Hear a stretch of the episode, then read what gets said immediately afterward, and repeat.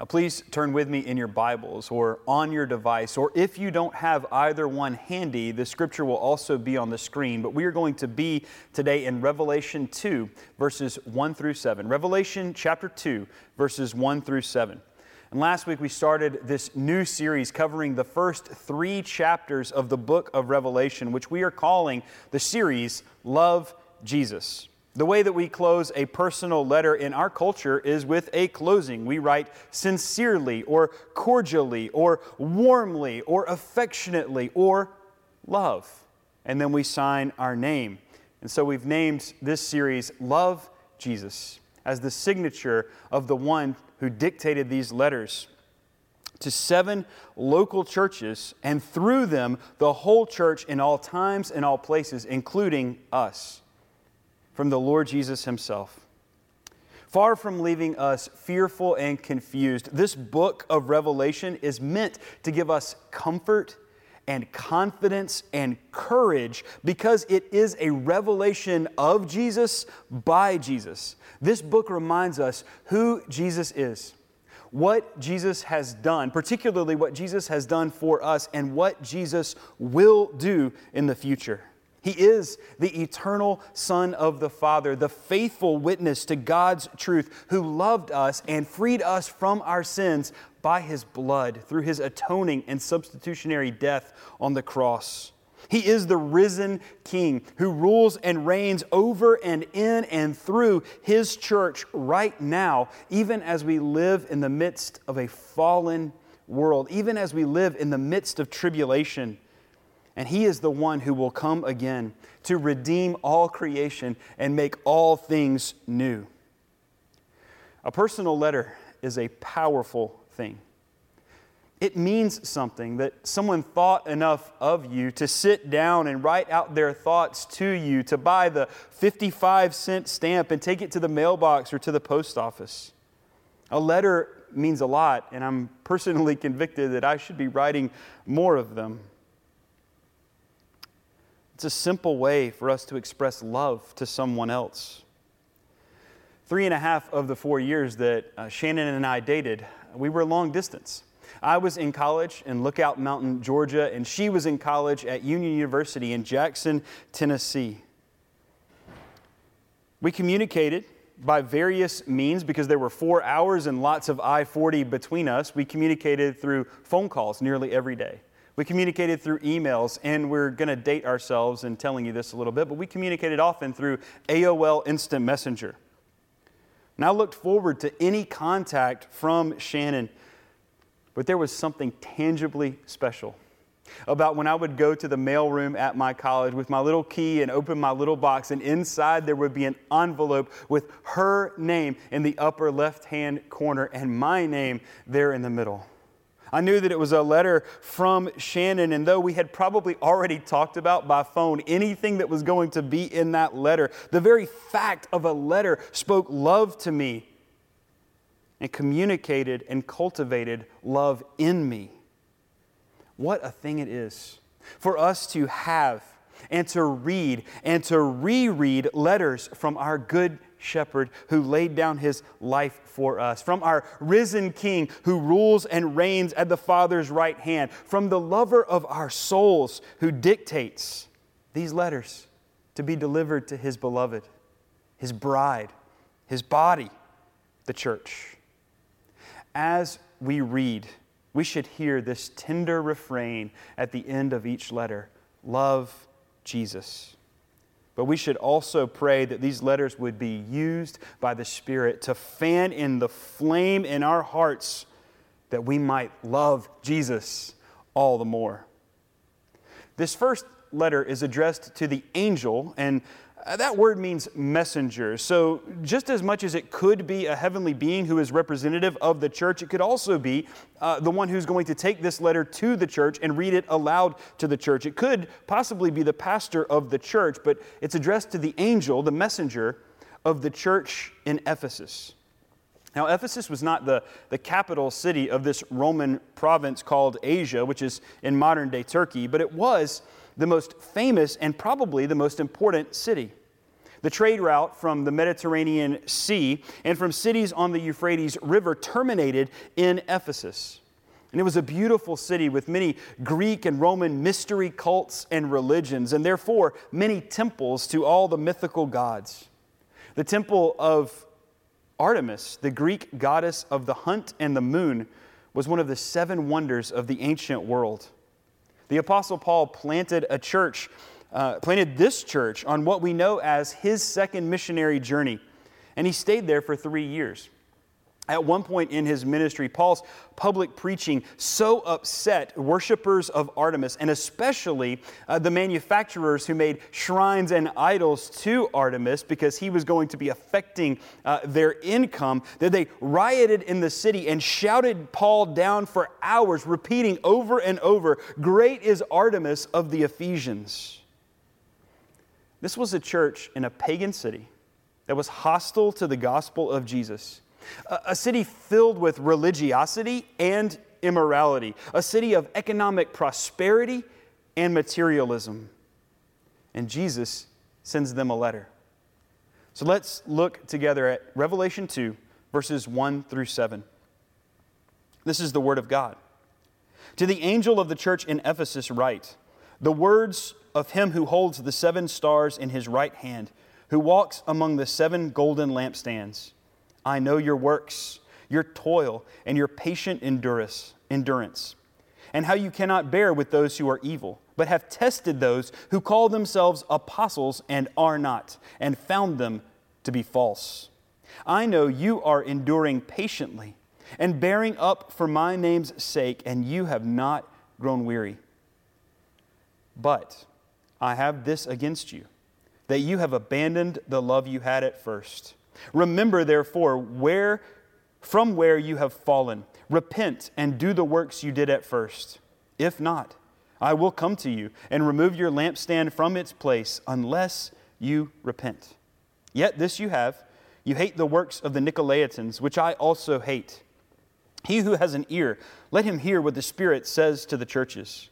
To the one who conquers, I will grant to eat of the tree of life, which is in the paradise of God.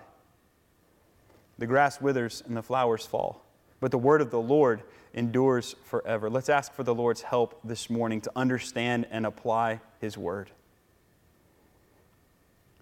O Lord our God, this morning we humbly ask that you would give us ears to hear what your Spirit is saying to the churches, even what your Spirit is saying to our church. And we ask you this in the strong name of Jesus. Amen. Before I was in ministry, I was a public high school English teacher. And one of my tasks with my freshman students was to teach them how to compose letters of different kinds and teaching them the structure of the different kinds of letters. A personal letter, for instance, has a heading, has the opening salutation, it has the body of the letter, and then it has a closing salutation with a signature. There's a structure to these letters in Revelation 2 and 3 as well. And it varies slightly, but, but, but basically, it stays completely the same across all seven letters. Each letter starts with an attribution, a naming of the one uh, who is dictating the letter. Then there is an affirmation, a reminder that Jesus knows and sees the good in this particular church. This is then followed by an accusation. Jesus also knows and sees that they aren't perfect, and he calls out their sin. Then Jesus gives an answer, a way to deal with their sin and grow in grace. Then he gives them an, an admonition, a warning of what will happen if they do not follow his answer. And lastly, Jesus communicates assurance what the one who conquers, the one who endures to the end, will receive attribution, affirmation, accusation, answer, admonition, and assurance. I want to give you an assignment as we study these letters. Each one is going to have very relevant truth and application for us. But as we go along, I want you to consider which one is most applicable to you personally and which one is most applicable to us as Back Creek Church. I'll remind you, and when we're done with this series, I'd love to know which of these letters you think most applies to us as a church and why you think so. Now let's get into this letter to the church in Ephesus. First, we have the attribution in verse 1. To the angel, to the messenger of the church in Ephesus, write the words of him who holds the seven stars in his right hand, who walks among the seven lampstands. Well, this is a reference to John's vision of the risen Christ and all of his glory that we find in the previous chapter. The Lord is clothed in a long robe with a golden sash around his chest. The hairs of his head are white like wool, like snow. His eyes are a flame of fire. His feet are burnished bronze, ref- refined as in a furnace. His voice is like the roar of many waters. A two edged sword is protruding from his mouth and his face is shining like the sun in full strength. This is our ruling and reigning king. In his right hand, he holds seven stars, and he is in the midst of, he walks among seven lampstands. He tells John that the stars represent the angels of the seven churches, and the lampstands represent the churches themselves.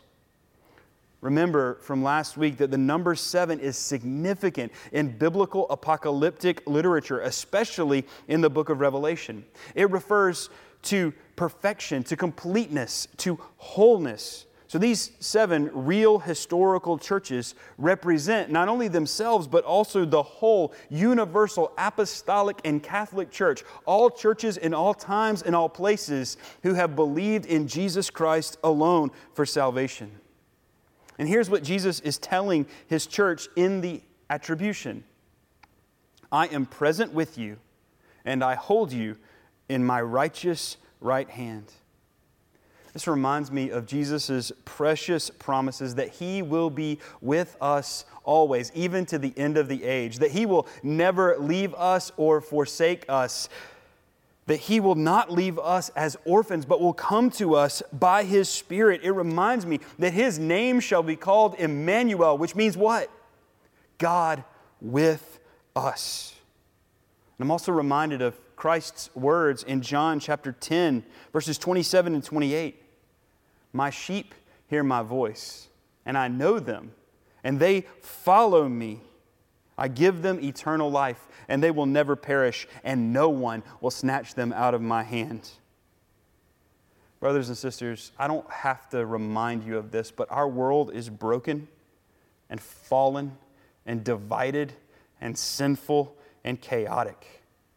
And even apart from those things which are always true, we are in a season of struggle as individuals and as a church as we deal with COVID 19 and in the midst of our lives, individually in our lives together as a church, Jesus offers us this comfort His presence and His power as the risen King and ruler of the kings of the earth. He holds us and He walks among us.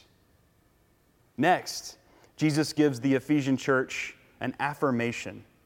Affirmation. The Ephesian church is a good church. It's the kind of church that we want to be in many ways, and we see this in Jesus' threefold affirmation. They are a church that works for the Lord. Verse 2, John, uh, Jesus says through John, I know your works, your toil. James, the brother of Jesus, tells us that faith without works is dead, that we show our faith by our works. The Ephesian church worked for the Lord. They ministered faithfully in word and deed to their community, and it was not easy. It was filled with sacrifice. The word toil here in the Greek means exertion. It means to tire oneself out. It means to labor unto exhaustion. Jesus affirms the works the full engagement of the Ephesian believers. They're also a church that waits on the Lord. Verse 2 again, I know your patient endurance. Verse 3, I know that you are enduring patiently and bearing up for my name's sake, and you have not grown weary. This church was facing opposition from outsiders of the church, but also from those inside the church. But they did not give up. They stayed on mission despite the challenges that they faced. And of course, we are facing challenges right now from without and from within when there is such a diversity of opinion among all of us about how it is that we are going to deal with the pandemic and the strategies we need to use to keep one another safe. And there's legitimate weariness among us due to this pandemic. But I am reminded of Paul's words in Galatians 6 9. Let us not grow weary of doing good, for in due season we will reap a harvest if we do not give up. And also Jesus' invitation in Matthew 11 28. Come to me, all you who are weary and burdened, and I will give you rest. Jesus affirms the patient endurance of the Ephesian church as they work and wait for the Lord. Lastly, we see here that they are a church that is wise in the Lord. Verse 2 says, You cannot bear those who are evil, but have tested those who call themselves apostles and are not, and found them to be false. This church knows the scriptures and they know the apostolic teaching. They know what they believe and they know why they believe it. They are walking in step with the Spirit and they are discerning and they put that godly wisdom to work by rejecting evil works and false teaching. When they witnessed behavior or heard teaching, they evaluated it against God's word. If it was found to be evil or false, they rejected it. We see that in verse 6, where Jesus says, Yet this you have, you hate the works of the Nicolaitans, which I also hate. This was a, a group in the church that we don't know too much about, but they claimed to be Christians.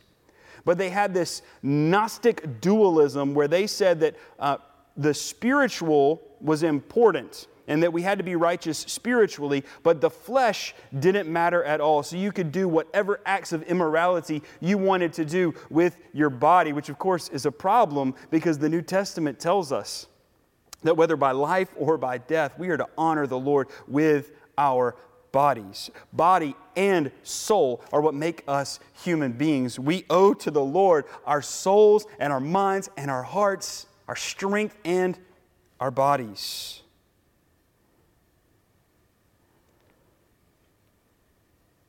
The proliferation and accessibility of media in our day means that we have both more information and more disinformation than ever before. Whether news items or Bible teachers, we are called to exercise this same biblical wisdom that Jesus affirms in the Ephesian church.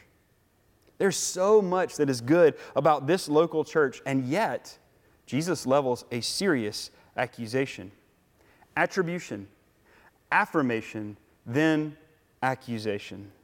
Verse 4 But I have this against you, that you have abandoned the love that you had at first. The Ephesian church was a good church, believing and doing good things. But there was a problem. They were not motivated in their worship and in their work by love. The truth is, so often we do what we do because it's what we're supposed to do. We know that it's the right thing to do. We feel obligated or even convicted to do it. We feel guilty if we don't do it, so we do it. We're motivated by obligation or expectation or guilt or shame or perhaps the benefit that we might receive. We hear all the time do good and you will feel good. But don't miss this. We must still do what is right, even if our motivations are not right. Jesus commends and affirms the good works done by the Ephesian believers. But here is the central idea in this letter and what I really want us to hold on to today Jesus wants our hearts. Jesus wants our hearts. Jesus wants us, in the words of Ruth Chou Simons, to love him above all else and with everything we've got. When Jesus summarizes the whole Old Testament law, full of commandments about good works that we are to do and sinful works that we are to refrain from, he speaks to the heart. He says, The first and greatest commandment is to love the Lord your God with all your heart and with all your soul and with all your mind and with all your strength. And a second is like it love your neighbor as yourself. Jesus wants our hearts. And what I would say to us as a church, Back Creek, we can have a glorious history. We can have incredible ministry. We can have good leadership, sweet fellowship, beautiful worship, compelling sermons, a wonderful campus with a newly resurfaced parking lot and a renovated sanctuary, a sterling reputation in our community. But are we motivated?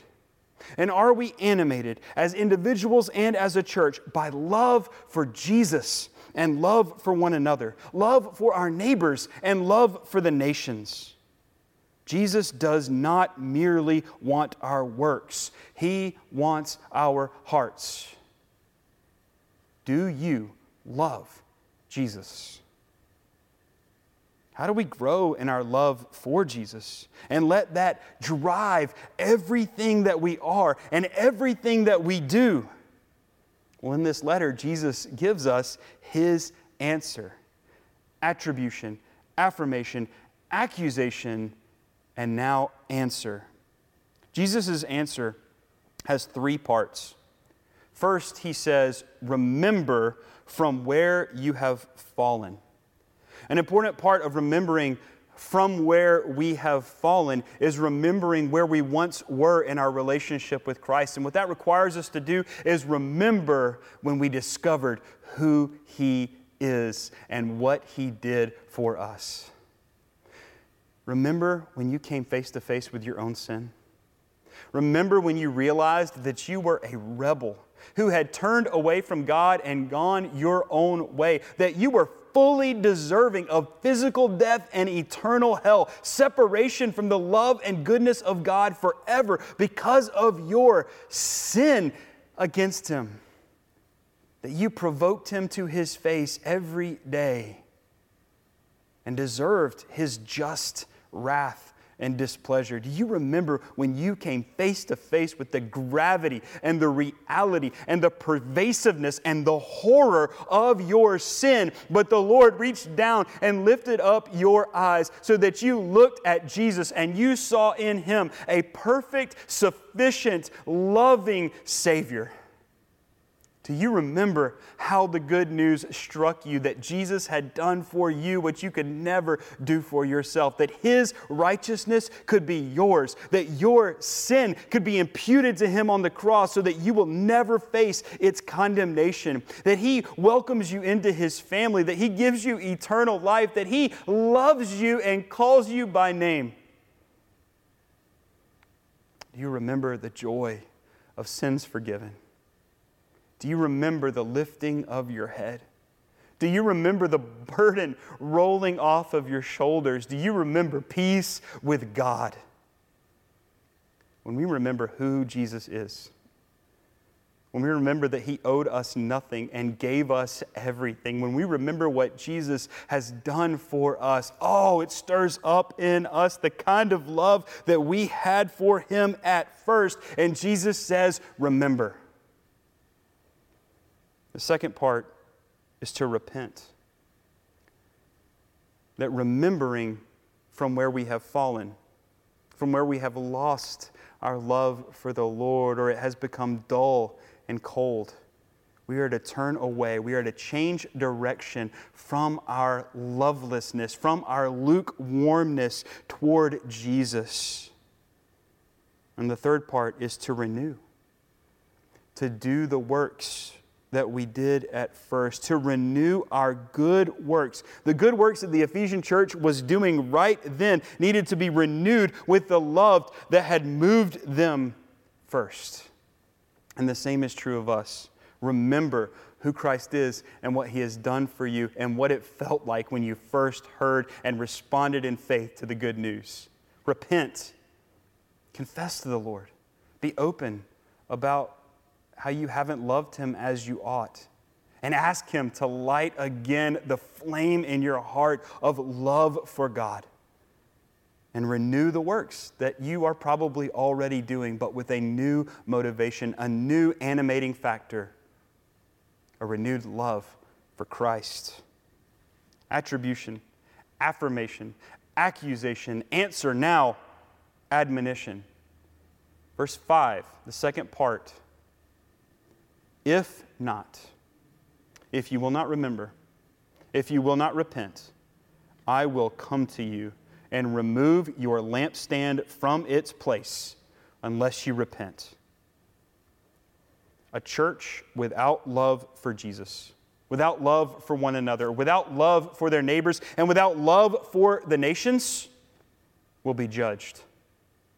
It will be given over to her lovelessness and will cease ultimately to be a church. This should be sobering.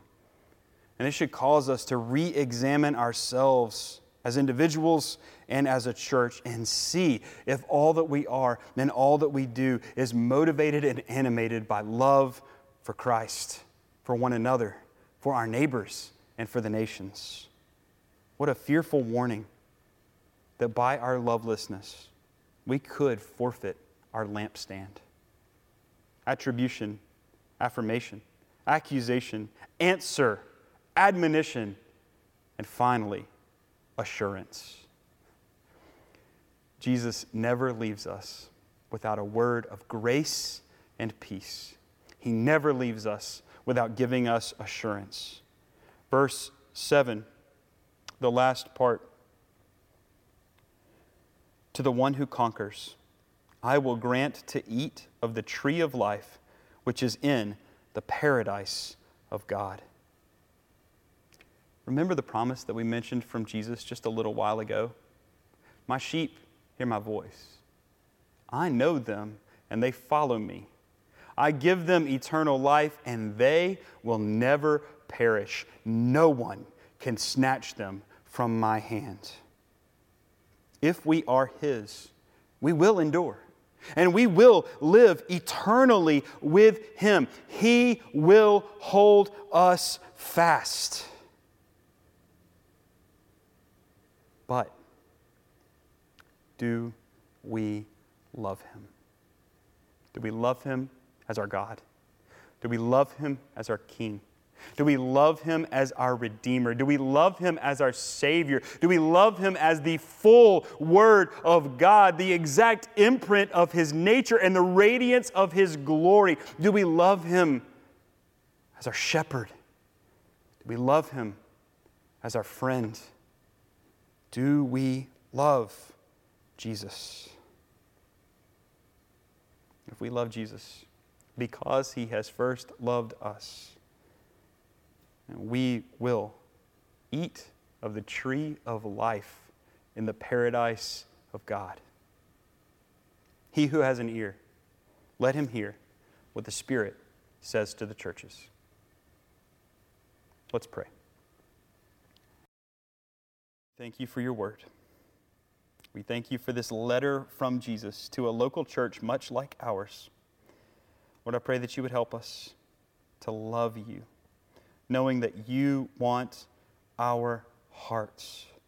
Let all we do and all we are be motivated and animated by our refreshed and renewed vision of who Jesus is and what he has done and what he will do. Lord, we need your help. We need your grace. Holy Spirit, we need your presence and your power. So move in us now, we pray. For Jesus' glory. Amen.